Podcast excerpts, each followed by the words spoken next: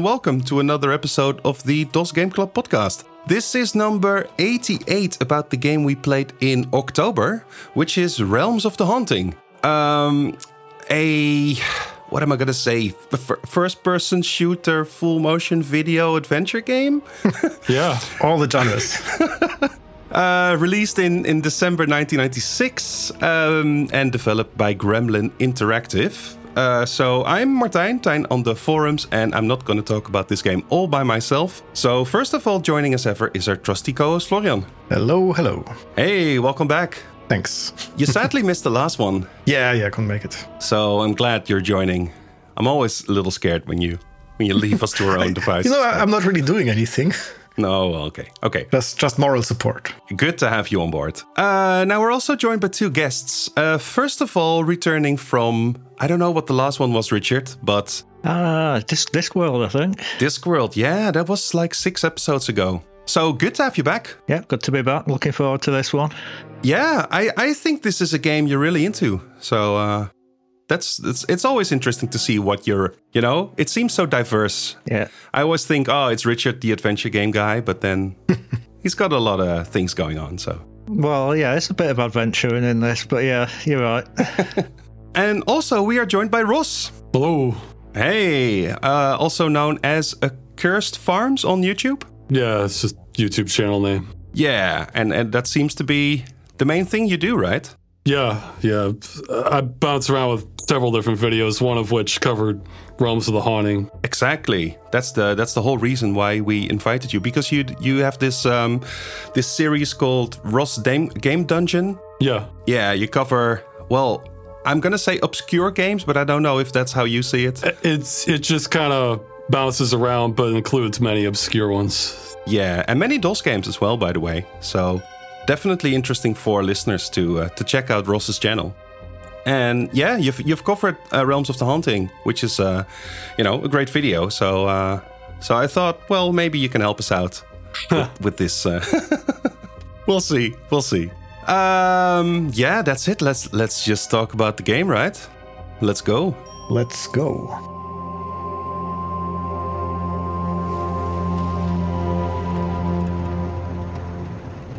My father died six months ago. Since he and my mother divorced, we'd had our problems. I hadn't seen him as often as I'd meant to. You know how it is. I can't explain it, but lately I've begun to dream about a house. Incredibly vivid dreams.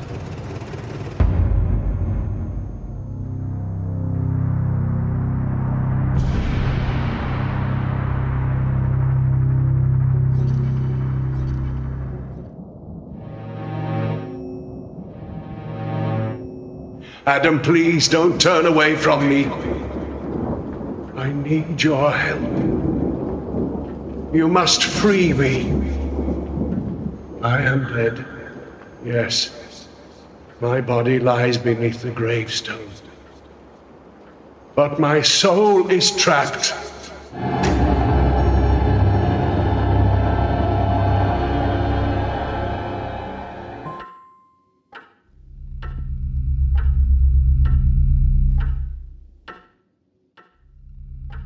Got company. You are marked. You are, you are marked. Take the device and restore the balance. Where is my father? Here. There. Everywhere.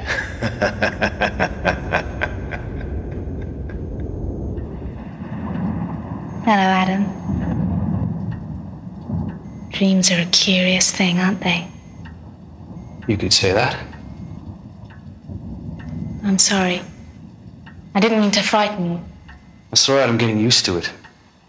Maybe I can help. Maybe you could help me? Lady, I just drove for two hours in a cab to get to a house in the middle of nowhere. I don't know why I'm here. I'm cold. I'm wet. People are trying to kill me. And to top it all off, I've just had a riveting conversation with my father. And normally that would be great. Except he's dead.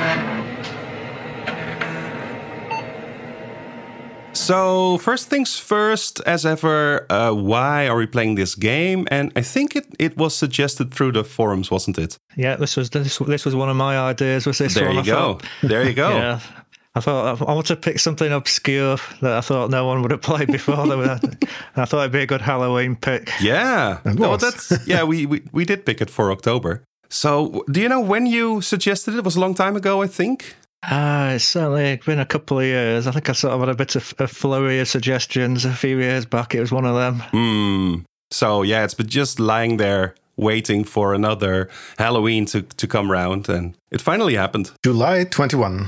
There you go. Oh, that's not even that long. Well, kind of. I don't know. So, um... yeah, if we just do a little round of, you know, who played the game before and like what your history is with the game, maybe we can start with you, Rich. Like, why why did you pick it? Uh, this is uh, I bought this is one I bought when it's new. It reviewed incredibly well in the U K press, mm.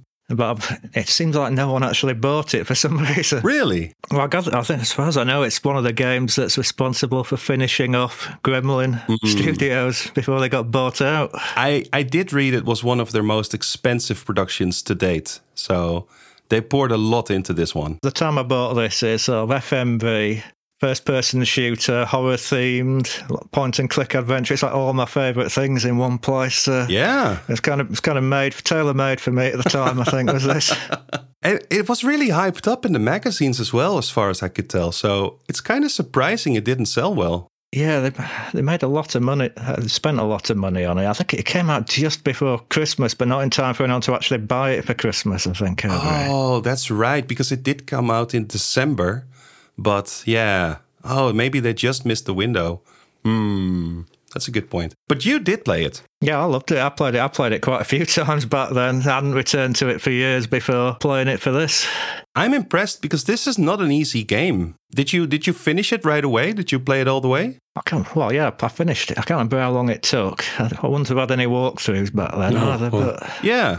It's, I don't remember it being that bad. I, I definitely had it on easy mode for the adventure sections. Okay, yeah. So it, all, so it just selects the items and all that. But yeah, I, I definitely made I made my way through it. I don't I don't think it's that bad as long as you got the patience and the time. Mm, right. So you, you you played it right away in what was it, ninety-six, ninety-seven? Yeah. Did you play it since? Um, just for this before, I think it was actually well, it's actually it was the Adventure Game podcast. I suggested it. I suggested it on here. Then they picked it first. I, I literally joined that that Discord just to play this game. Oh right, yeah, the Adventure Game Discord did this as well. Yeah, that's true. And then you picked it about two months later. So yeah, so you didn't play it in between then. No, but I did, I did watch a bit of you playing it and help point you in the right direction a few times when you were streaming. Very helpful. Yeah, very helpful. I, uh, I'm completely new to this game. I had never heard of it. So I played it on Twitch and uh, I got about, I don't know, two-thirds of the way, maybe? Yeah, I think you were about one good session from finishing it last really? time I saw. Yeah. Huh. Okay, well, it's a long game, but yeah, okay. So, yeah, I'm completely new to this. Uh, Florian, had you ever heard of this? Never. Yeah, just all completely new. How was it for you, Ross? When did this game pop up on your radar? Uh, probably around when it came out. I mean, I would see it in stores, but I, I never was buying, you know, full price new release stuff. Same. I was always budget bin scrounging. Uh, a friend of mine had it. And he hyped it up, saying it was just real scary game for him, and people, other people who played it gave him nightmares. But I never really got a chance to trying it until a few years back, because one of the things that threw me off from it was I was never really into first-person shooters before mouse aiming. Mm. I never really liked controlling them with a keyboard, and this one, it's sort of half and half. It's mm-hmm. well, I, in, in my video, I show what I went through to kind of get a halfway functional mouse aiming. It's Yeah, and it's weird because it does have the mouse as a central mechanic, but that's really for the adventure part of it, I think. It feels like it's in the days before we really figured out a, a ideal system for first-person shooters. But like System Shock is kind of like that too, mm-hmm. where you can kind of switch between the modes, or it's you can aim with the mouse, but you're not turning, or it, it's it's them. It really feels like they were trying to figure it out at the time. Mm-hmm. Yeah, for sure. Came out half a year after Quake. I guess it was too late to adapt to Quake's input scheme. It it was around the time, just things were generally a bit of a mess because Duke Nukem three D is from the same era and that was fully aimed at keyboard control. So, eh. I was still playing Quake with a keyboard when that came out first. So, um, so your friend had it, Ross, but but when did you... Like, did you pick it up secondhand or something, or, or like a bargain bin, like you mentioned, or? Uh, I, no, I didn't really get to it until a few years back when I did the video. It's one of those. Uh, I have a huge list of games I'm meaning to play eventually, and that one I knew Halloween was coming up and it's supposed to be scary, so I figured, well, since I'm making a video on it for it's kind of a performance, even if the I hate the controls, I'll just plow through it anyway, just, you know. Oh, right. And that's when I went through it. So, so your video is actually your first playthrough? Yes. Ah, that's interesting. Yeah, I guess Richard is the only one who actually played it in the nineties. D- did, did do you remember what sort of computer it requires? This is this like a... Do you need a big Pentium or something? Or oh, is it okay in terms of performance? Because it's hard to tell nowadays when you run it in DOSBox or, or whatever.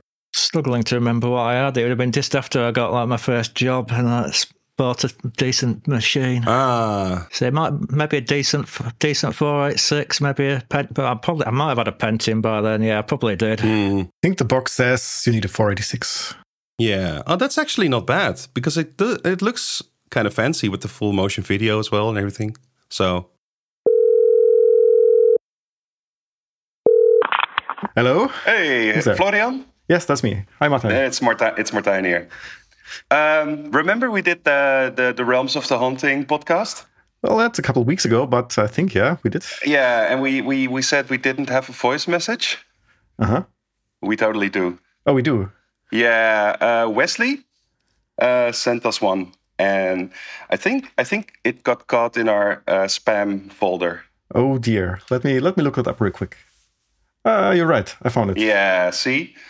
Um, so, uh, yeah, we should we should definitely play it and, and edit it into the podcast. Absolutely. So, so let's do that right now. Good thing we're recording this voice call anyway. um, I, I can start it, so let's have a listen to what Wesley has to say. Great.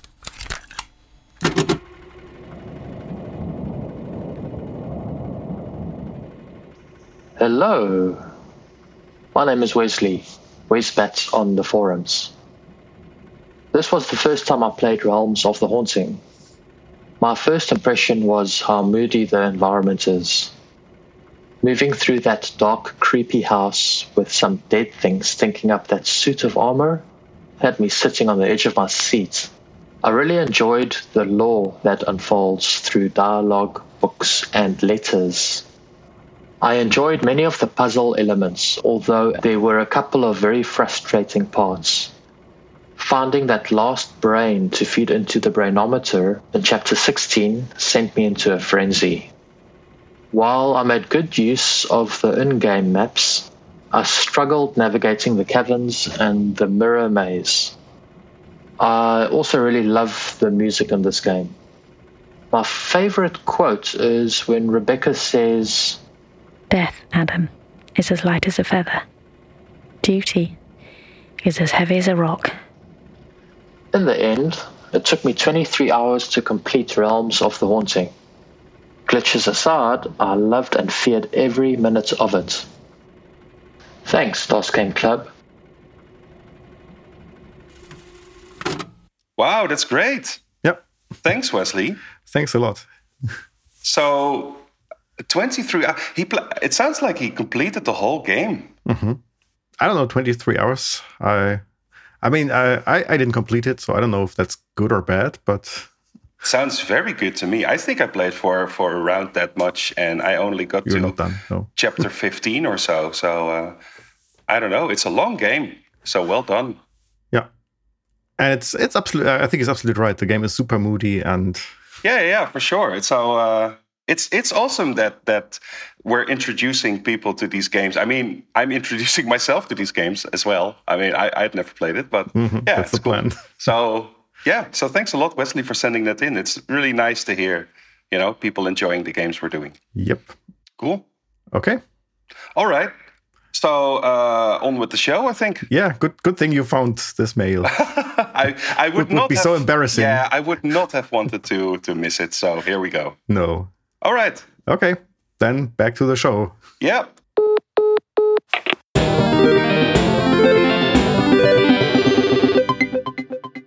Right, so we've probably confused a few listeners already what the hell sort of game this is. uh, maybe we should give a quick overview. So it's really it's really two games, isn't it? Yeah. It's a first-person shooter. That's just what it is. But then they've sort of slapped uh, a point-and-click adventure game on top of it. Yeah, it's two games and a movie. Yeah, exactly. and, and two themes, too, because... it's sort of half haunted house, half, you know, fantasy portal adventure kind of thing. So yeah, it very much leans into the the whole supernatural hype that I feel was going on in the nineties, you know, with X-Files on T V and everything. It's not literally aliens, although, but it's, I don't know, it's all the things, really. It's... yeah, they throw the Templars in there. Every, every game had to have the Templars in there. Exactly. So it's, you know, the story goes all over the place. It's, it's I don't know, traveling to other worlds, time travel.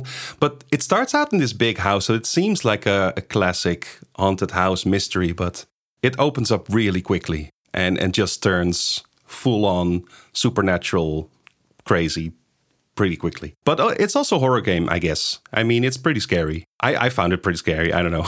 Yeah, I don't know if it was that scary, you know, in hindsight, going back... It's kind of dark. That's scary. Yeah, it does know. have dark themes, right? But yeah. It's, it's not like, like you're sitting there and, I don't know, biting your nails, trying to no, survive no. the game evening. No, no, no. Right. So, yeah, I hope that explains the game. I don't know. yeah, two games, two themes. Yeah. yeah. So, so if we dive deeper into the premise, the story, like how the game opens, I feel it shows a lot of what they're trying to do because it's like an eight-minute... opening cinematic or something. It's kind of crazy, uh, which says a lot about the time as well, I feel, you know, the, the C D-ROM games were all the hype and you gotta have the big F M V intro. That's like, yeah, especially for this type of triple A game. So they, I, I feel they were really showing off the, the yeah, just the state of the art here.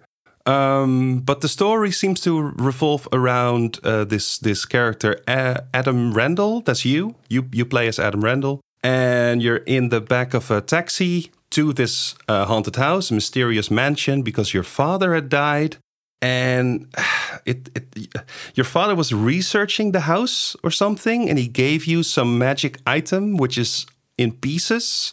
It's like a medallion, but it's broken, and but it also seems you don't really know what's going on.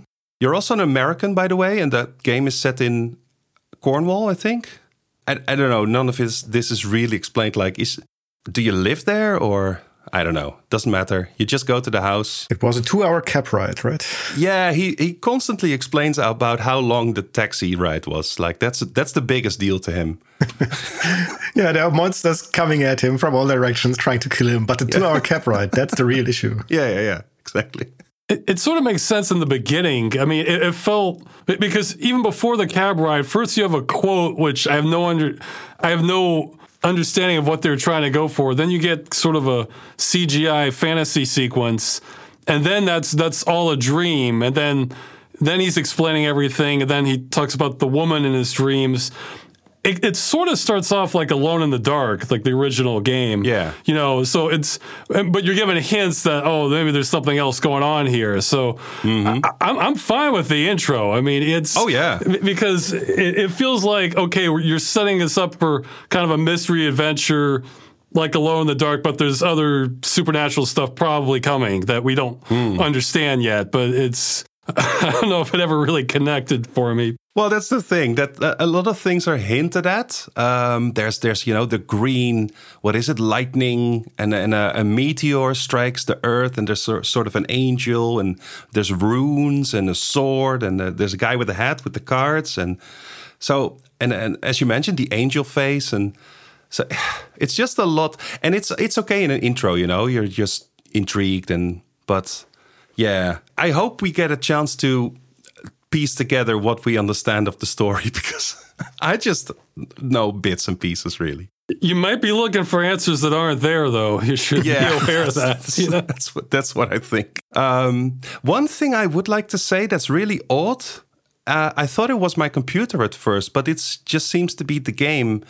Uh, the, these C G I sections in the beginning, especially where the meteor hits the the ground, the the video runs at like three F P S. What's up with that? Isn't it pre-rendered? Yeah, I mean, well, it could be limits on the bit rate, I guess. But mm. the the only other thing that occurred to me is like, I don't know if there was ever another version, but when I bought this, I've still I've still got it. It said it's like a director's cut with an extended intro. Oh. On the box. Oh, really? And it's the exact same. Yeah, but as far as I know, there's only one actual version out there. So maybe there was some version that ran at full speed, and they had to mm. get make it worse to fit on the disc. I have absolutely no idea. No, I don't know if this helps, but I looked up on Moby Games. So I was trying to remember how many discs it was. The U S copy is four C Ds. The German one is three. Wow. Yeah, mine's four as well. The U K one. Huh. So maybe that's the director's cut. Then. Well, I don't think there's anything that wasn't a director's cut, is the way I'm saying it. But would make sense for them to cut content, right? And maybe they thought all the other sequences were so important they couldn't possibly cut something, so they decided to cut from the beginning. I don't know. Yeah, weird choice, but but possible. Anyway, it's kind of weird that it that it slows down to this like one F P S fa- f- speed, but uh, I don't know. It's not a technical issue. It's just how the, the movie is. So you know. It's fine, and the, the um, there's there's uh, live action as well. It's like real actors, you know, so that's pretty cool. Great effects. Mm. So, right. So the the story really is this Adam uh, traveling in a taxi to the mansion, and once you enter the the mystery house, that's where the game starts, right? So it's it's the classic thing. The doors behind you are closed. You can't get out. So there's only one way forward. You have to explore the mansion. Um, and that's when the game opens. I, I think this works fairly well, to be honest. I mean, this is a proven concept. Yeah, exactly. It's classic, but it works. Yeah, it's not reinventing the wheel. No. Not innov- innovative, but it works. And what's kind of cool is that some doors, a lot of doors actually, are locked off with some kind of symbol. And, and I guess this is really how progress is measured. It's like these doors have to be opened up slowly as you go, so... Yeah, in the beginning, you're sort of funneled into a direction because there's only so many doors that actually open. So, yeah, I feel this works as a sort of a getting into it phase. It's a bit odd in terms of the sort of creepiness of the mansion because, like, you've got paintings with eyes that move and mm. body, suits of armour that look like they've got bodies stuffed inside, right inside the entranceway. You'd sort of think it would start to build a little bit at the beginning, sort of go for the haunted house vibe. I think the reason is because they they just have a lot of places to go to, so they can't delay, you know? They have to go pretty quickly because I think it's pretty... I don't know, are there really levels? I wanted to say like by level two, but I I don't think... Well, there's chapters, aren't there? Yeah, so I think by chapter two or three, you're already time traveling and stuff, so it it goes really hard. Let's see. So I guess the opening is really just about, you know, finding your way with the controls and stuff. It opens as a shooter. I'm sure you all smashed the windows. That's what I did anyway, because you're confusing point-and-click adventuring with firing your weapon. That's what I did. I shot all the windows, thinking I was just interacting with the windows, but yeah. Oh, I'm opening the window here. Very good. Weird noise for opening a window. Yeah, exactly.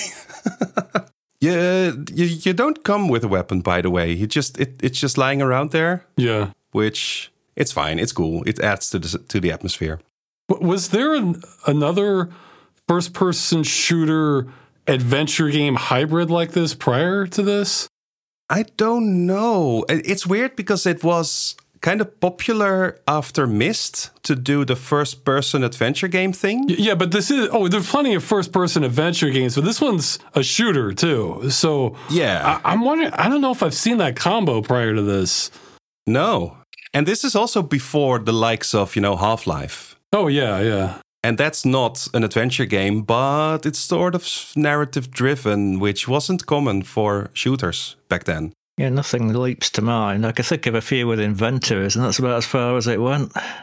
Although Gremlin themselves made Normality before, which isn't exactly a shooter, but it also has this same uh, first-person perspective. Yeah, I mean, it, that's, uh, that's a first-person adventure with kind of a first-person shooter engine, is the way I would describe it. Yeah, well, they actually started Normality after Realms of the Haunting, but Realms of the Haunting took so long it didn't come out until after Normality. Oh, really? I was wondering about that.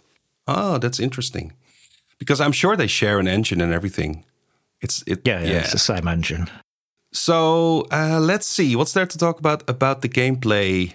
Um, you know, you pick up objects, like there's the, the gun, obviously you find the gun. There's also letters and things that build the, the story. There's a pretty elaborate inventory where you can inspect all the items. Speaking of the inventory and picking up stuff, can we talk about how weird it is that you have to pick which hand you're using stuff with? Oh, forgot about that. Yeah, it's an interesting mechanic, I guess. I've never really figured it out how it works. I just clicked around and until it seemed to work. I think the idea is you hold one item in your hand and your weapon in the other, something like that.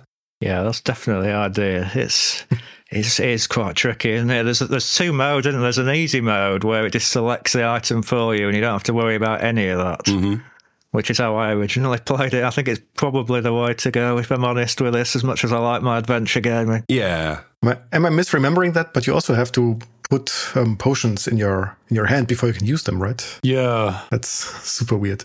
I played a later patch, I think, because I could just double-click potions and they would work. I remember, I remember on the stream, it took us a while to figure it out, and I'd just played it a couple of months earlier and I still couldn't. It still took us ten minutes. It's definitely fiddly. It's uh, it's cool though, because it has the window with all your items and you can open them, and it has this three D detail of it. Mm-hmm. So...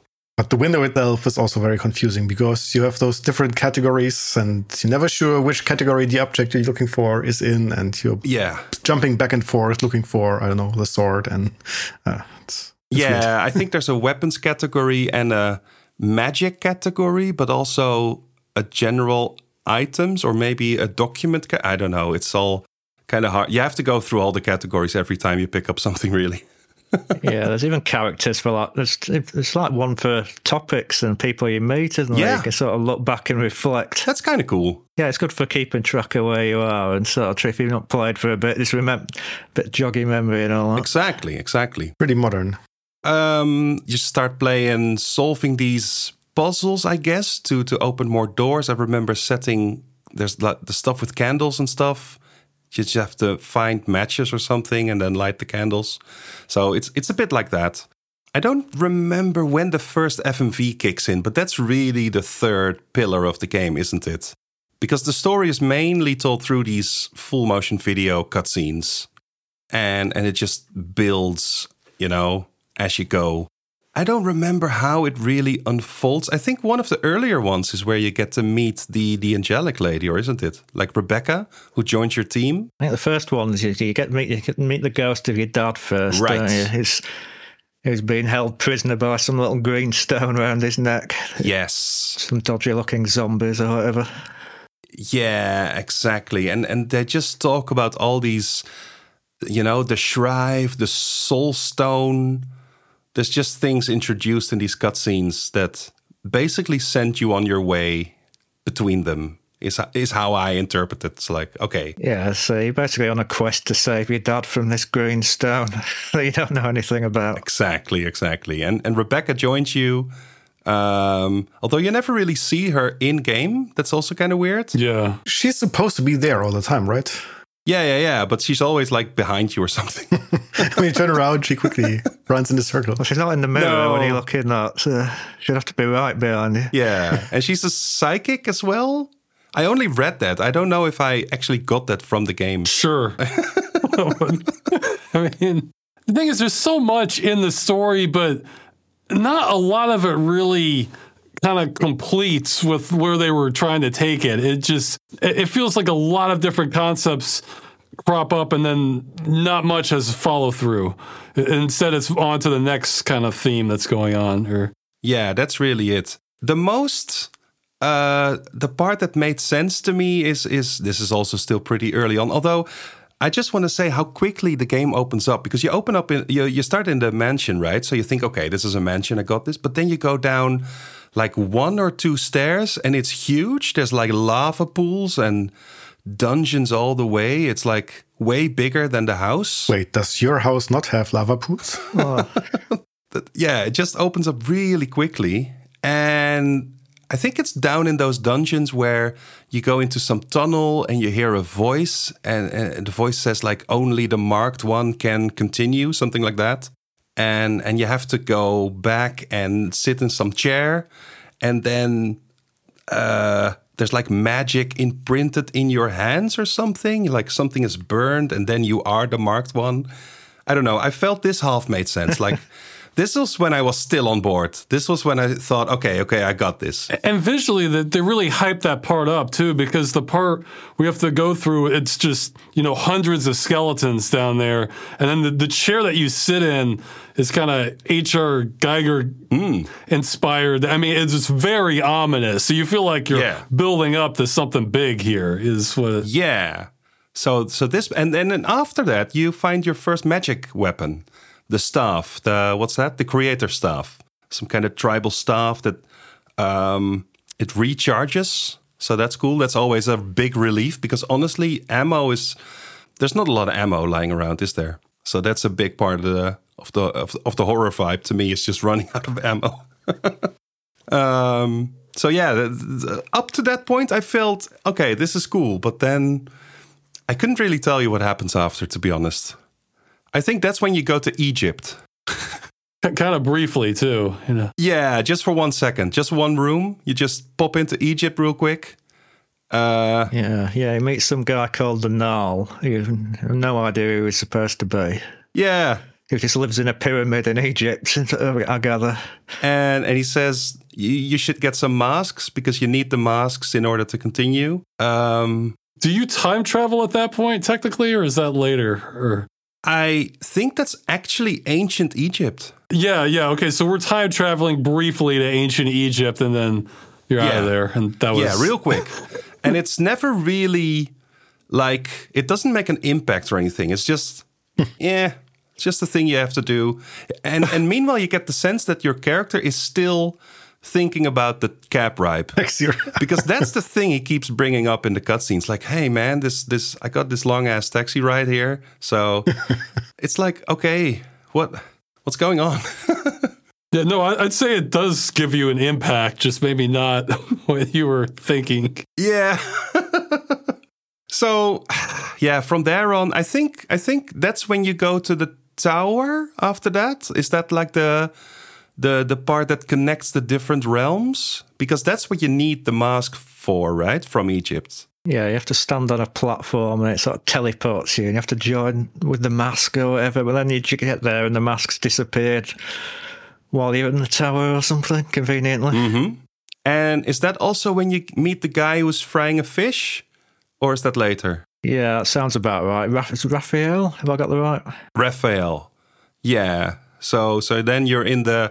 in the between the realms, because this is the realms of, like, the game is called Realms of the Haunting. These are the realms, right? Connected by, and it's called the tower, but it's not really a tower. It's more like a bridge in space. Yeah. So, yeah, this this is kind of what I mean by the game really goes off the rails really quickly. Because by this point, I couldn't really tell you what the story is. There's not that many realms either. It's... like half the time after going in space or the tower or whatever it's called, you're coming back to a different part of the mansion. You know, so it's mm. There's so much setup in this game, and, and it's just uh, I guess they just ran out of resources for what they wanted to do. I don't know. Yeah, maybe. Yeah, they cut an hour of video out, so maybe maybe all the explanations were in there. Oh, an hour. What do you mean they cut an hour out? Like, was it produced but not included, or did they just not film it? That's, well, well, it's, it's on. A, there's a brief interview with the producer from a few years back. I was reading before this. Mm-hmm. He doesn't go into detail, but he does, he does say they cut an hour out. That's all. So I think it was probably produced and didn't fit on the C Ds. Oh, wow, that's crazy. It, it could have used it too. I mean, mm. it's, there's some gaps. Well, yeah, but it might just have made added even more things we can't understand. oh, oh, I see. It might have just been an hour of additional unanswered things that are coming up. So we go to ancient Rome and then head towards like a, a land with like puppets attacking you or something. Yeah, I, I see. Yeah. So it, it would have spiraled even farther out. Very not, possible. Not, not this game. Fill in any gaps. So uh, let's see, and and uh, the the weirdest thing to me is that the gameplay just keeps things pretty basic for the most part. So you can sort of zone out during these cutscenes and then just continue shooting, and it's fine. So that doesn't help to make you understand, does it? Until you hit the adventure game portion walls that you really have to. F- that those don't get too bad until later, from what I remember. Hmm. Yeah, you can definitely just kind of uh, just stumble through it for the most part. There are parts you can get stuck on, especially towards the end. But yeah, is that what you mean? Is um, because at one point you start really using the tower to travel between. Um, they start naming things, so they they call Hellet the Earth. So that's apparently like the mansion, but also just everything on Earth, just a normal world. But then you start going to other places. Uh, Raquia is one, Arqua is one, and Shoal is one. And I think I visited both Raquia and Arqua, which are both these co- sort of surreal, uh, I don't know, they've realms of the spirits, it's called. Um, it's like a garden with a big maze. Yeah, a really, really big maze. Really big maze, yeah. Yeah, and it, and it's bright and sunny, and it just it, it feels like a total contrast to the whole haunted house vibe they were kind of building prior to that. It's a big contrast. So I think that's where the puzzles really come in. Yeah. Like solving the maze and also the other place, um, Arqua, Realm of Divinity and Peace, where you don't have any weapons all of a sudden. So I guess it's not really a shooter anymore at that point. And there's this like M C Escher-like room with stairs at the floors and also at the ceilings. And I remember just streaming that part and getting a lot of help because, oh man, you have to get items from all the corners and do things in a very specific order. Yeah, it's it's really random. I mean, the task there is to build a... A bong, basically. Bong with some drugs that you feed to the water god. So it gives you a sword, and there's absolutely no rationale behind any of this. Uh, there was one puzzle around there, maybe before it, where you had to, like, drop armor or something onto the floor to make it stop squeaking. Or, oh! I remember that one really blocked me for when I was playing yeah. it. Yeah, there was this, you're right, there was this room with doors all around it, and every door had a little puzzle. Yeah, though one of them just, it didn't make sense. A lot of the puzzles kind of made sense. I remember this one just didn't click with me at all. Like, it was, it was about quieting the floorboard so they wouldn't creak. Yeah. Uh, yeah, it was some room after the garden area. You know, you have a, this building with a bunch of rooms and... Yeah, I know the one. He had to like put his he had to a bracer you have to wear or something that stops the floor from making noise. Yeah, that's right. It was a bracer, you know, what you wear on your arm, and yeah. and that prevented the floorboards from creaking, so you could get through. Uh, yeah, that that that, that was an adventure game logic I was remembering. Well, well, that's the thing, isn't? I mean, it's really an adventure game once you're trying everything on everything, right? So. Yeah, though that, that's kind of pushing it even for adventure games. I mean, usually there's a little more logic than that, you know? Yeah, it's... yeah, yeah, for sure. Let, let's talk about some of the characters we meet along the way, because those are there's a lot of fun ones between those. Um, oh, yeah. I mentioned Rebecca, that's the woman. Uh, I, th- I think she is the angelic woman, or not, or am I uh, confusing things now? Yeah, I think she is. She's, he dreams about her, doesn't he, before, in the intro or whatever. Yeah, so so she joins your team. That's cool. Of course, we meet your your ghost father, but there's also, um, for example, Elf, the the dead knight, who is just a ghost, and he gives us uh, his sword, I think. So, thanks thanks Elf for the sword. I, I felt like kind of halfway through the game, he also tries his best to shore up all the, and then I wouldn't call them plot holes, but just gaps in the plot where you're trying to understand what's going on. Mm-hmm. Or, or he, he doesn't get everything, but you can tell he's trying, because you get more exposition about the story in five minutes than you have in the past few hours prior to that, I remember. Yeah. I think he explains who the, the good guys and the bad guys are, and, and that's not really told through any other way. So, yeah. I, I feel Elf is one of the main allies you have in this game. Um, and there's also Hawk. That's the voice in the tunnel earlier, uh, who, who who tells you the marked one can only uh, go through or something. And I don't know if I realized this when playing, but when looking into these characters, it seems Hawk is some sort of magic being, product of the Soul Stone. And he's like a counterpart to uh, Goal, I think. Yeah. And Goal is like the evil version of him. Does that make sense? Oh, I don't know about that, but that, that's right. I think you're asking the wrong question there. I mean, you, you should be asking, is that correct? Like, yeah. That, that, that would be the better question. That is, does, does that make sense? Because you're going to be disappointed with So if we go to the bad guys, I mean, I feel that's really where the game shines in terms of characters. The bad guys are pretty cool. Uh, first of all, there's there's uh, Elias Camber or or Claude uh, Florentine. The I think you meet him in the intro already, or he's mentioned at least. He's a priest with a beard, with a pointy beard, and he sort of leads you on your way. Like, oh yeah, I'm I, I can help you, and and I think it's mentioned how your father hates him or something.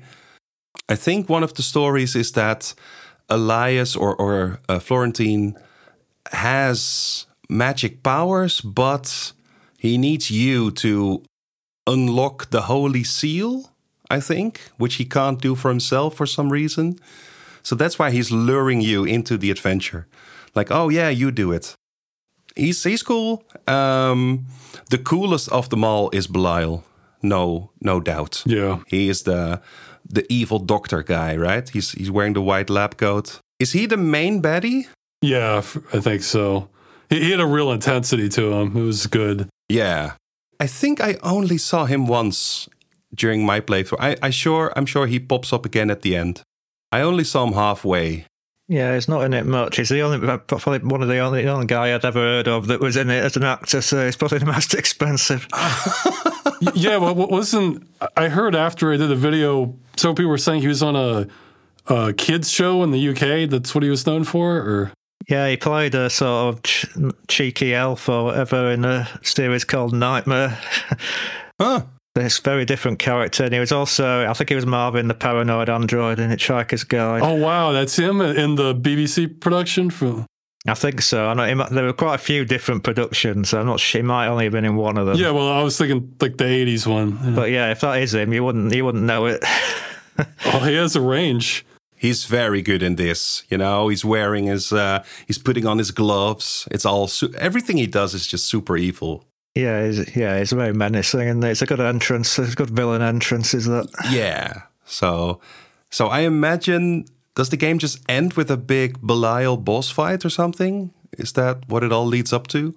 Um, there was a boss fight just before the Soul Stone, if I remember right. Yeah, there, there's a face-off with him at, almost at the end, and then there's another conflict at the very end, which kind of blurs in my memory. That's understandable, to be honest. Because the, the, abs- yeah, the absolute last bit, sort of all F M V, picking the right choices.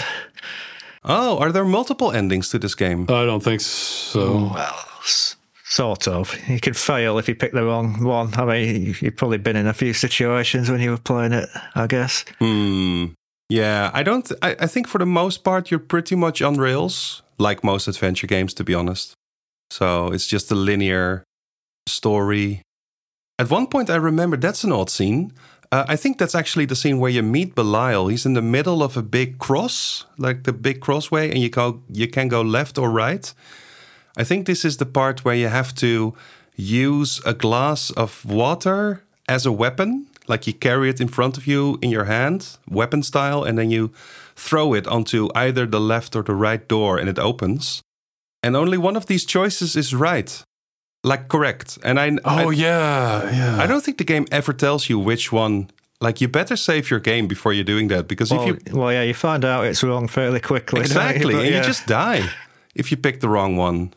So, well, that that's gameplay, I guess. So, yeah, it's uh, it's kind of an old game, but it's a big production at the same time. I mean, they've really put a lot of effort into this. So, it is it is quite an intriguing title, to be honest. Um... The only other evils that are worth mentioning, I think, are the, the Ire and the Dodger, who are both roaming the tower. Uh, so so when you're in the tower, they're, I don't know, hunting for you or something. Yeah, never that clear on what they are, from what I remember. No. I think, I think there's a there's a sort of boss fight uh, where you escape the house at the end, and there's this big purple thing. I think that might be the Dodger. Yeah. But it's not telling you what it's called. No. Just attacking. No, none of the monsters really have names, as far as I can tell. There are a lot of monsters in this game. There's some really weird monsters, aren't there, that are completely out of place for the... Like, when you're in that realm with the big garden maze, it's like these gangs, ghost gangsters or something that attack you. Yeah, the guys in the black suits. That's easily the weirdest and and just unfitting monster you can think of, because most of the monsters make sense to me. Like, okay, they're just typical scary fantasy monsters, but yeah, these gangsters with the suits, and I, I think they actually fire guns as well, just not, yeah, you know, not not any magic about them. Really odd. So, oh, you'd think you'd think it'd have gone like a zombie theme or something when you're starting out in the mansion. Yeah, uh, some some monsters are a little bit zombie-like. The the ones I, I think one of the weapons you get early on is a is a sword, and I was really happy finding the sword, because that's another weapon that doesn't use ammo. So at first I was really trying to get close to enemies and, and you know, sorting them down. But uh, this works with the slow big guys, but it doesn't work later on where the, where the enemies start firing at you as well. So I don't know. I, I think the monsters are okay for the most part. Just the the gangsters are really odd. Apparently, they're called shadows, by the way. Uh-huh. I don't think that's mentioned in the game. I, th- I think people pieced it together from the game files where, like, the texture is called shadow or something. I-, I wonder if there's ever been an interview with the writer for this where he just goes in and just explains for, you know, for ten minutes everything that's missing in there. Mm. Uh, mm. That would be interesting to look up. Yeah, that interview I had said very little. It was, I think it was it, it was this Paul, it was Paul Green, is that the right? The producer who came up with the initial ideas anyway. Yeah, I was looking into some of the key people, because honestly, if you go onto Moby Games and look at the credits, there's like one hundred plus people on the team. So this was really a big production. But it seems that the creative, on the creative side at least, Paul Green and, and Alan Coldman seem to be the... the main um, writers and, and designers, directors, producers. He didn't say a lot. He said something, it, some of it's come from Hebrew, I gather. A lot of the mythology was sort of based around that. Mm. I think Helid's, I think Helid might be Hebrew for Earth or something, but don't quote me on that. What I found r- really interesting is that Alan Coldman is both the director of the cutscenes, I think, or the game, I don't know. But he's also a voice actor on the game. So that's an interesting combination of uh, of roles. Uh, and, and Paul Green, the writer, um, he seemed to have only worked in the game industry for four years in total. I was looking at his uh, like other games he worked on, and he all, all his credits are between ninety-three and ninety-seven. I don't think he wrote a whole lot before this or after this. I guess he poured everything into this one. I don't know. Um, the other notable uh, member of the team, by the way, that's definitely worth mentioning is uh, Anthony Crowther. Crowther? I don't know how to say it. Tony Crowther. Crowther. Yeah, I'd, I'd go for Crowther. Crowther, yeah. Anyway, he's sort of a legend, isn't he? He's sort of one of those uh, eighties kids that grew up with uh, eight-bit home computers, and I think he wrote some some Commodore sixty-four games, all the way back to nineteen eighty-four, I think, was his first release. So, yeah, he was sort of a video game legend in the U K, I feel. Yeah, yeah, I'm definitely aware of him. The Monty Mole series was famous, for sure. He was, it was Grem- Gremlin's first game. It was that, his Monty Mole, which was one of his. Mm-hmm. Yeah, I think he was he was um, uh, attracted to Gremlin just because he already had prior knowledge about making and, and publishing games, because he had been doing it for a, for a while at this point, which is kind of unique in the early eighties. So, yeah, and he kept working. I mean, he was, I think, the main programmer on this game, on Realms of the Haunting, but he kept working in the game industry, like, until very recently. I don't know if he's retired now, but... I think he might, he might still be at Sumo. I think he's not retired, yeah, because he worked on Forza Horizon two, for example. He worked on Burnout Paradise Remastered in two thousand eighteen, that was. He worked on Crackdown three in two thousand nineteen. Yeah, he's really gone the full spectrum then, huh? Yeah, exactly. I mean, this is an eight-bit guy from, you know, the home computer era, and he's now doing all these console three D super productions, so... Yeah, just just the move from C sixty-four to this big three D engine in this is pretty impressive, to be honest. There's yeah. probably not many that made that move. Yeah, it's a big jump. Huh? Yeah. Exactly, exactly. Maybe it's fun to look a little bit at Gremlin, you know, as a studio. Um, they were one of the titans of the U K, weren't they? I mean, these were one of the big ones. Yeah, I was certainly well aware of them. I think the first, first cassette game I ever got for my Spectrum was a compilation of Gremlin games. Yeah, see, they were they were around for a long time. Um, I read they, they started as a computer shop in Sheffield uh, called Just Micro. So I think they were selling uh, mostly Z X Spectrum machines. And yeah, from there they branched into publishing games as well. And and probably developing them shortly after. Yeah, I think well, I think they just had kids who'd hang around in the shop on the computers all day, and some of them started bringing in games of their own. Yeah, and they decided to just start selling those, and that was that was how it began. Exactly, exactly. Because if you look into the history of Gremlin, it's instantly they're publishing games. It's like, yeah, that's that's where they they started from. Um. I read that at really early on in the eighties, they attracted uh, Anthony Crowther, as we mentioned, the the star programmer, because he had previously developed some games, so that was a good asset to have. And they also brought in Jeff Brown from U S Gold. U S Gold is a publisher we've mentioned before. They made a lot of games, but I, to me, they're mostly known for, like, I don't know, not the greatest games, maybe? Uh... Yeah, they didn't. Well, they were more of a retailer, really, than a maker of games. I think they might have. They had a few studios, I think, eventually, but they sort of partnered up with Ocean, I think, for a lot of that. Mm. So I think they brought these people in just for their knowledge of the video game industry, like how to actually sell games, you know. Yeah, the the same guy ran the biggest software distributor in the U K and, well, and in Europe. Yeah, exactly, exactly. So, so yeah, they'd be good to have on your side. That's another thing I read. Um, Gremlin uh, had their U S releases published by Interplay, but they did the Europe um, publishing themselves. And they also just published a lot of games in, in Europe in general, also for other developers. So, yeah, Gremlin's super big central player throughout the eighties and nineties. Um, you mentioned some of the games they made, Rich. Uh, the Monty Mole series, Potty Pigeon. They also made. Didn't you make a video about that one, Ross? Or was that another? Yeah, I also made a video on that yeah, one. Yeah, so that's that's a Gremlin classic right there. Uh, they made lots of stuff, honestly. They made Gauntlet. Uh, they published the Lotus and, and Supercar series, the racing games. Um, they had Premier Manager going as a series. Uh, Zool is, is a game by them. Uh, Jungle Strike. Uh, the Actua Sports series, that was huge, with Actua Soccer and Actua everything, tennis. So, yeah, just tons of games. Fatal Racing was a, a nineties DOS game by them, Loaded and Reloaded, Slipstream five thousand. We mentioned Normality, which is another three D adventure game by them. So, interestingly, released before Realms, but made after, apparently.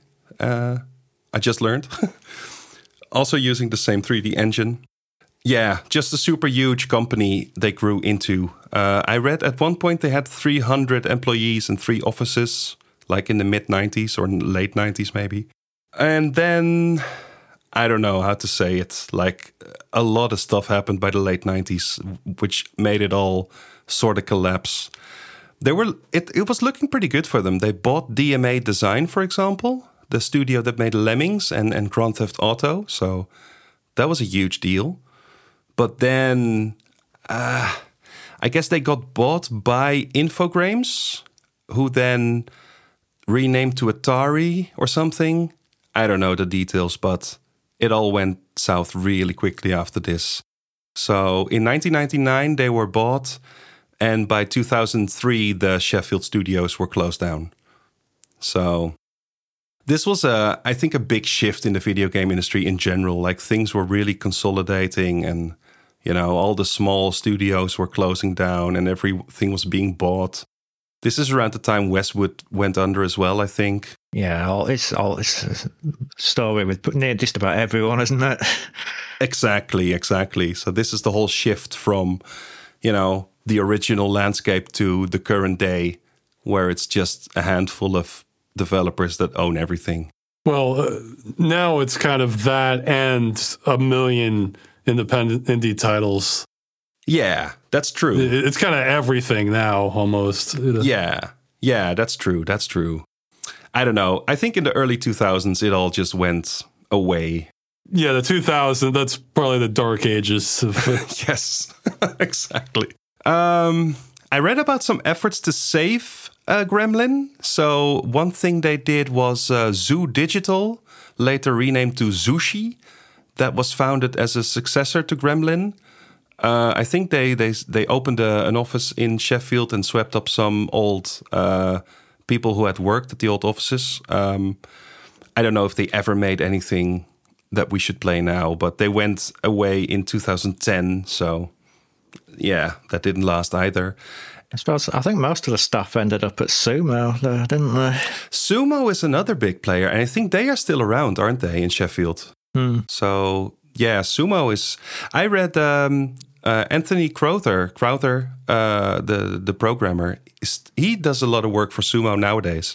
So I think it's mostly just freelance consulting, but yeah, Sumo is definitely maybe the modern reincarnation of uh, of Gremlin. Uh, I read the original founder, we haven't mentioned this, but uh, Ian Stewart and Kevin Norborn were the two original founders. They opened the shop, the, the Just Micro computer shop. Um...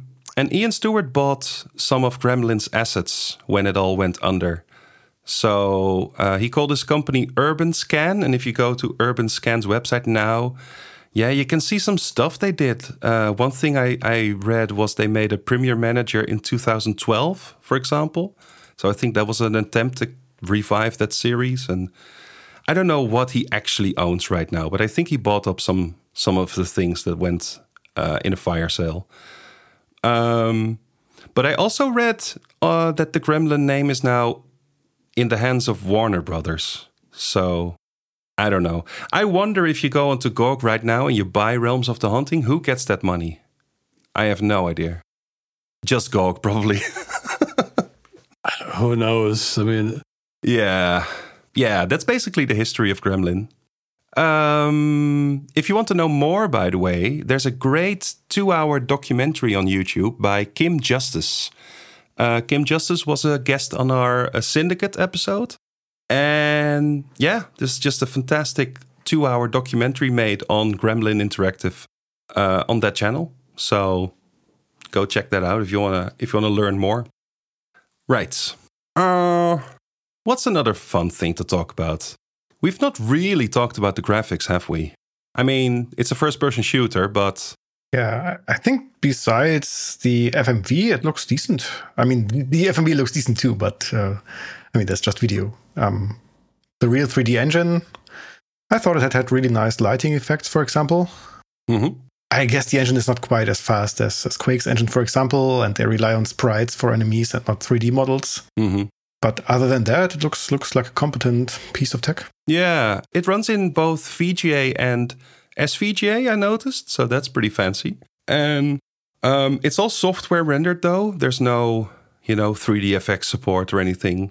Um, just the way it comes across to me is like, this is peak DOS graphics. You know, this is this is among just the best sort of graphics the platform was able to muster before it all went three D acceleration and all. To me, that's more Windows stuff, but this is sort of where all, all the years of DOS eventually led to this. With software rendering, even even Unreal had a pretty good software renderer, and that was a Windows game. So, um, and the F M V is surprisingly watchable, I, I, I thought. I mean, it's low res and it's noisy, but eh, I don't know. Well, I mean, especially for the time, I mean, a, a four-disc game just in itself was a big deal. You know, not many had that. Yeah, for sure. I, I mean, there was the perception that, you know, si- bigger size means uh, better game. You know, so. Definitely. Definitely, yeah. Yeah, there was sort of a race going on, wasn't there? Like, Uh, games like Phantasmagoria coming out on seven discs or something. I, I think they might have been the the the top the, the height of that. For I don't know if any top seven discs that weren't an anthology or something. Yeah, but also games like Seventh Guest and Eleventh Hour also came on on multiple discs. Um, we had a look at The Last Express a while ago. That's also, I think, three or four discs. So. Oh, really? Huh? It was a sort of a power move, wasn't it? Like, look, look at all the. It. I think there was this idea that, you know, the the the, the small time studios, the shareware games, though, those could do on a floppy, but we we needed this this huge amount of space for our grand games. So I feel there was sort of a statement made if if the box contained four discs. Like, yeah, look at this. Um, but I, I think it's all movies, right? I mean, the game itself is probably tiny. Oh, yeah. yeah. Well, well, video would just burn through space like nothing, yeah. like nothing else. Uh, and, and the music, we quickly talked about the music before we recorded, but the music is definitely not bad, but it's also not very memorable. I mean, it works at setting the atmosphere. It's very bland MIDI, though, really, isn't it? It's not... Yeah. Probably the weakest aspect to the production, I'd say. I mean, the actual there's loads of digital sound effects. They're pretty good. Mm-hmm. And voiced as well. The, the I think the whole game is voiced, like the descriptions of the items and everything. Yeah. So that's that's re- really impressive. But yeah, they even they even change some of those descriptions as you learn more as well. Well, like when you meet Rebecca and she chips in every time you look at something in your inventory. Oh, that's right. Yeah, in the beginning you're on your own, and later she comments on things. And yeah, so you know the fully voiced thing is great, but the mute. I, I don't want to say the music is bad either. To be honest, it's just. It's okay. It just feels like it should have been like di- something something digitized mm. and streaming. Yeah, it is MIDI, and I think it's this orchestral MIDI style, um, and and probably maybe it works if you have one of those fancy MIDI boxes. Well, I've got the Roland, and it doesn't sound. It's all right. Okay, it doesn't help now. oh, well, yeah, it doesn't. Okay, that's too bad. I was hoping that maybe you know it would fall flat on the O P L chip, but if you had the the real sample based boxes, then it would shine. But eh, I, maybe not. Uh, do we want to listen to a small part of the music, Florian? Um, sure. Not sure which one to listen to. Um, opening track, I would say. No, which is the opening track? I think this one, maybe. Let's take a listen.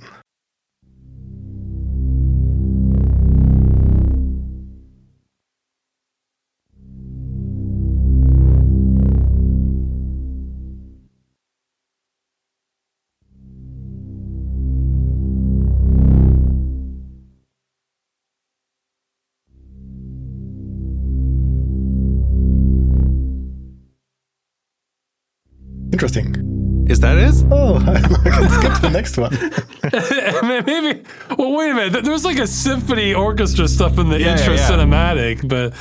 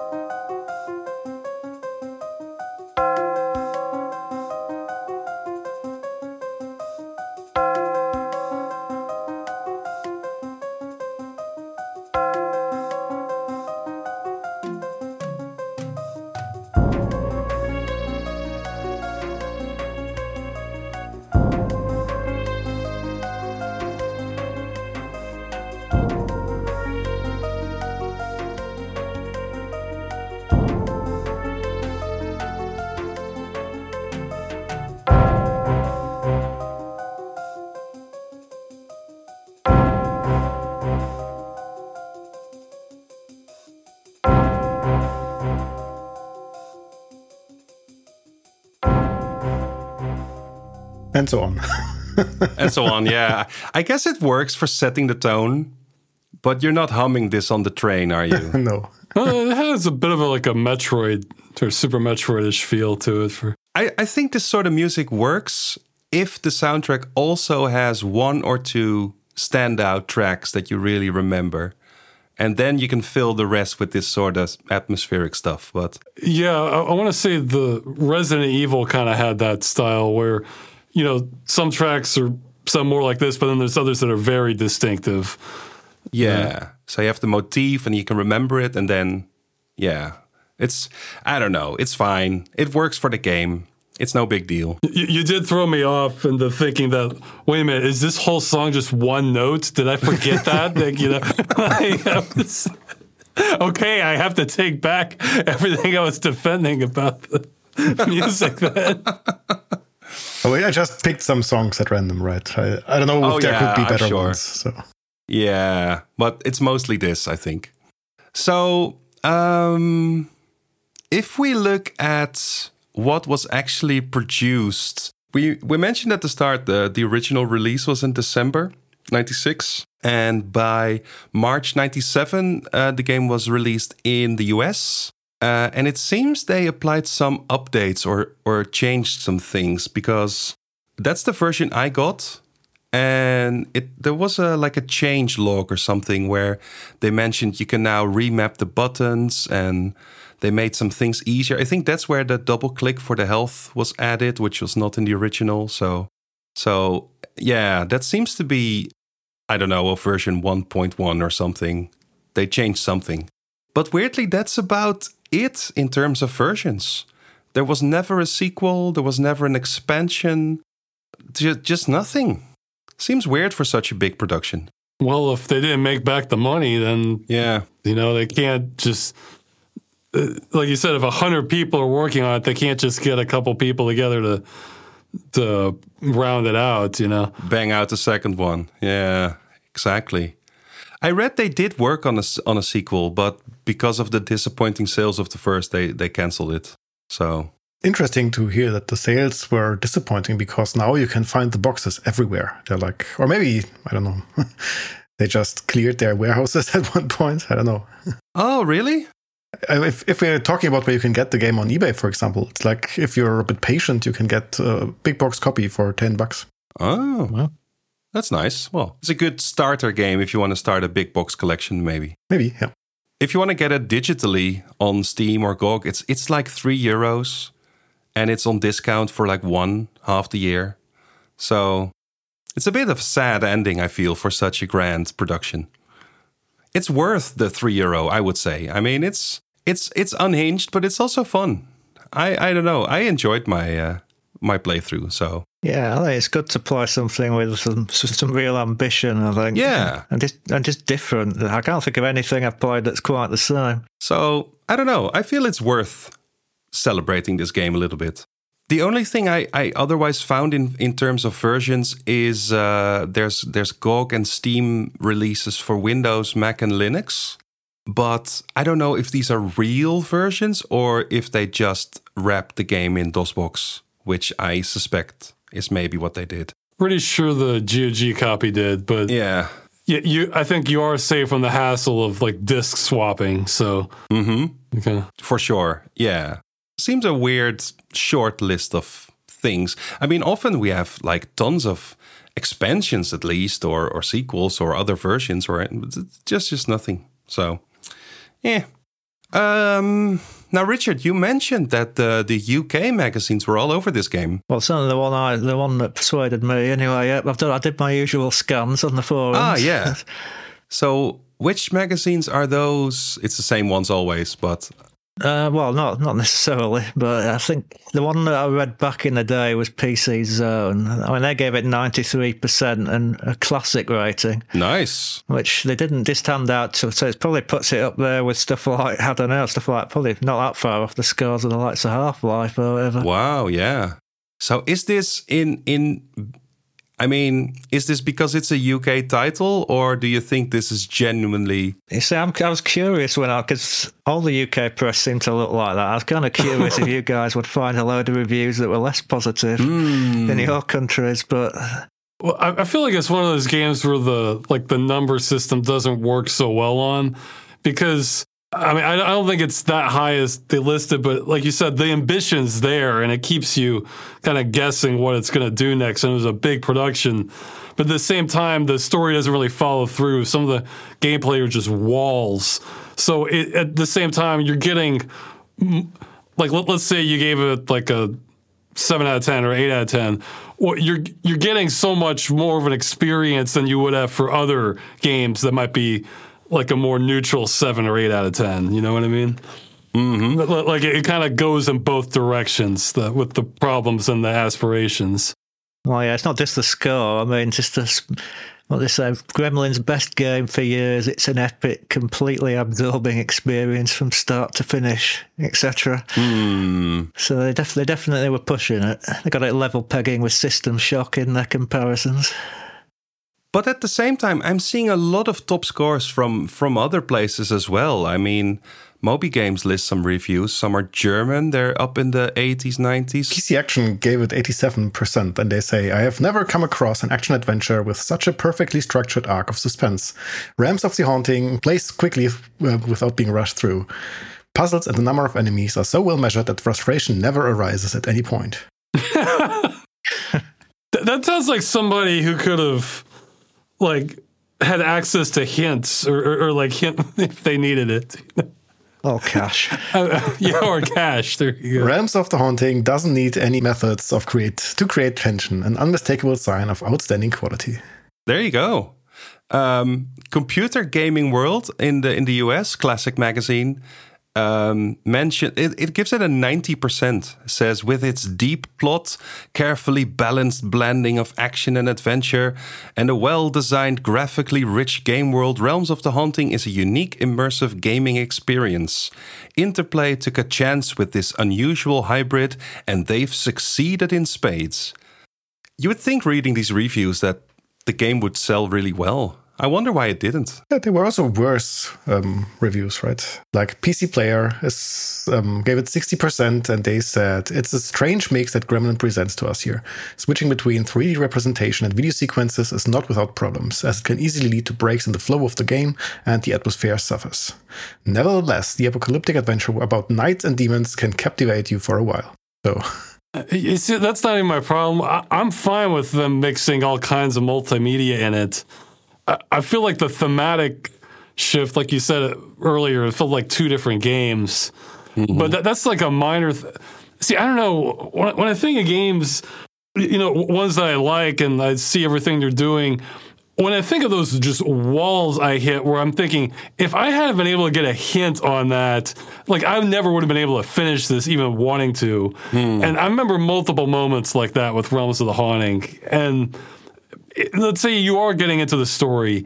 It's like, well, they kind of conclude some of it, but a whole lot feels introduced that you never, then they're never able to really kind of complete the thought they were going for, or the build up or anything. So, yeah, it's, I don't know. I'm looking at a Dutch review now, uh, Power Unlimited, which is a magazine I read back in the day. And they say, as one of the pros, that the story is great. So, I don't know. I guess... it keeps you interested. I mean... yeah. It, it's great, but feels incomplete. That's what I would... yeah, exactly. Like, like I would give this, like, a a very caustic or volatile seven and a half out of ten or something like that. Where, like, this is not a mediocre seven and a half out of ten. No, this no, is no. like a... this is a very exciting seven out of ten. Yeah, yeah, exactly. Um, in Power Unlimited, it scores uh, seventy-nine percent. And uh, they say the only bad thing about it is the uh, weird controls, which just don't work. So yeah, I can agree with that. That's I think that's a fair resume of the game. Yeah. The game works, more or less. The graphics are good. The story is weird, but also cool in, in a way. But the controls, they suck. That's the thing. I I much rather have a, an interesting, weird story that I can't follow than than you know something boring or bland. So yeah, yeah. I, th- I think that's how I ended the video. I said that you know a lot of games are doomed to mediocrity. This game is doomed for entirely different reasons. You know? Yeah, exactly. So um, that's already sort of closing thoughts, though, right? I mean, what would you say? Should people check this game out, considering it's only three euros on Steam and G O G?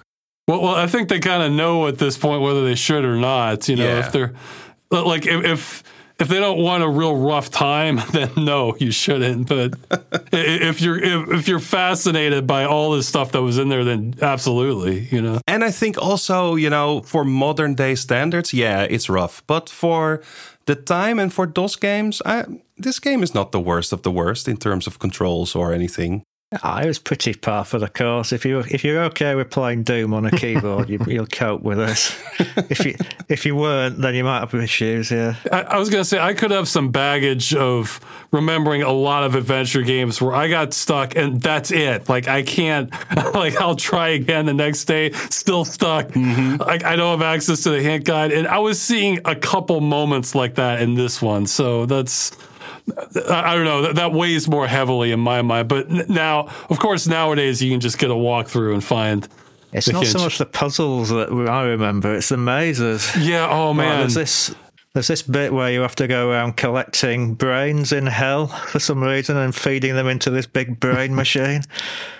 And it's literally just a massive maze with these tiny little brain sprites all over the place. And you have to find every single one of these. Mm. I don't remember that part being as bad. But the part I remember hating was, like, you're in this room of mirrors towards the end. Yeah. Uh, and I, it was just, it was so disoriented. It was a maze of mirrors. I remember, uh, and that yeah, it was horrible. I, I remember that part was like the lo- almost like the lowest point of me for gameplay wise. It, it was pretty close to the end. Yeah, that's not where you want to be that far in. I mean, if you if you can overcome an early puzzle, then then okay. But if you if you get stuck that far into the game, that's just oh man. Yeah, that was like ninety percent into it. I want to say. Yeah. yeah, when I played the game, I mostly just streamed it on Twitch, and and I found people coming into the chat and giving me hints super helpful. And I'm not sure if without it I I would have come as far as I have, because I don't know. I'm not great at solving these sometimes even obvious puzzles, so I really need the help. But that said, I, I think it's an interesting game, and I'm glad that we covered it, because uh, I I applaud this sort of effort put into games, and you know, doing something different. So I, if anything, I hope to see more weird stuff that doesn't quite work. So that's that's the best. At, at least a chunk of it felt like it. Like I, I would say, there's no way the creators of was it Clive Barker's Undying, like weren't f- at least familiar with this game, because there seemed to be too many overlaps with the you know the portal between worlds and the haunted house experience going in and out. Mm-hmm. I mean, th- th- I'd say that's a much more refined game. However, Realms of the Haunting is even more ambitious than that. So it's... Yeah, it sucks. There's another game I've suggested on the forums called The Legacy, which is an even earlier one that's sort of portals and a haunted house theme. I was thinking for if, oh, wow. if you fancy something equally odd for another October. I haven't played that. I'll have to look it up, yeah. So yeah, I think that's mostly it. Um... It's an interesting game. I'm glad it's made. I had fun playing it for the month. I'm not sure I will play it again ever, but, you know, I'm glad it exists. I, I would play it if somebody made a hardware port of it to like a... Oh, yeah. You, you know, you, you see that sometimes like Doom mods or... Yeah, there's... Ton- I think that not long ago was there... Um, what's it again? Uh, I can't remember it now. Well, there was a Quake revisited not long ago, but there's there's tons of these re-implementations where you just pop your, your original game assets into and it's a new engine. They could definitely uh, make the experience a bit smoother, for sure. Actually, the game we're playing this month, Dungeon Keeper, is one of those games, which has a, a modern engine that, that takes a, away a lot of the hassles. What's the game I'm thinking of? It's, it was mentioned even in the podcast. It's also first person Uh, not not Normality, huh? No, no, no, no. It's it's more like a shooter, but it also has System Shock. Yeah, System Shock. That's the one. Oh, okay. Well, well, well that had a, that had a red carpet remake also, but yeah. So I don't see that happening for Realms of the Haunting. No, no, but it's but something would be nice. Yeah. Right. So uh, did we miss anything? Is there anything to add? Because now is the time. Otherwise, we're just going to move on to the end. The end. Well, the end is just wrapping up some of the things that are happening in the club. So first of all, we're running behind a... L- well, not a little bit, but we're running... We are not running behind. We have run behind uh, half a year ago, and we never... Never caught up. No. Yeah, but we're trying to catch up. So we're doing the October game now. So I'm just going to list all the games we've done since and are doing now. Uh, so in November, we uh, played Karateka, the Jordan Magner game, uh, the, the Prince of Persia guy. And there's an interesting making of Karateka on Steam right now. So that's interesting to check out. In December, we played Lemmings, which was great. And some people made custom levels for that on the forums. So... that's fun to check out. Right now in January, we'll, we're playing Dungeon Keeper. Um, next month in February, we'll be playing Empire Wargame of the Century, which is a really old classic sort of strategy game. Big influence on, on later things like Civilization. So that's interesting, I think. Uh, and in March, we will be playing Wolfenstein three D. Can, can you believe we've not done that game yet? What? That's crazy. We've done most other id Software DOS games, though. So yeah, yeah, yeah. But we have an excuse. Yeah. So that's the plan. That's what, what has happened and will happen. Um, let's see. If you're into this this DOS gaming thing we're doing, you can join us on our website, dos game club dot com, where we have forums, where you can uh, suggest games like Richard did, and then eventually... years later, we'll cover it, maybe. um, you can also send us voice messages to club at dos game club dot com and we'll play them on the show, although sadly, nobody did that for this one. Uh, you can chat with us on I R C, where we have a, chan- a channel called DOS Game Club on the Afternet network.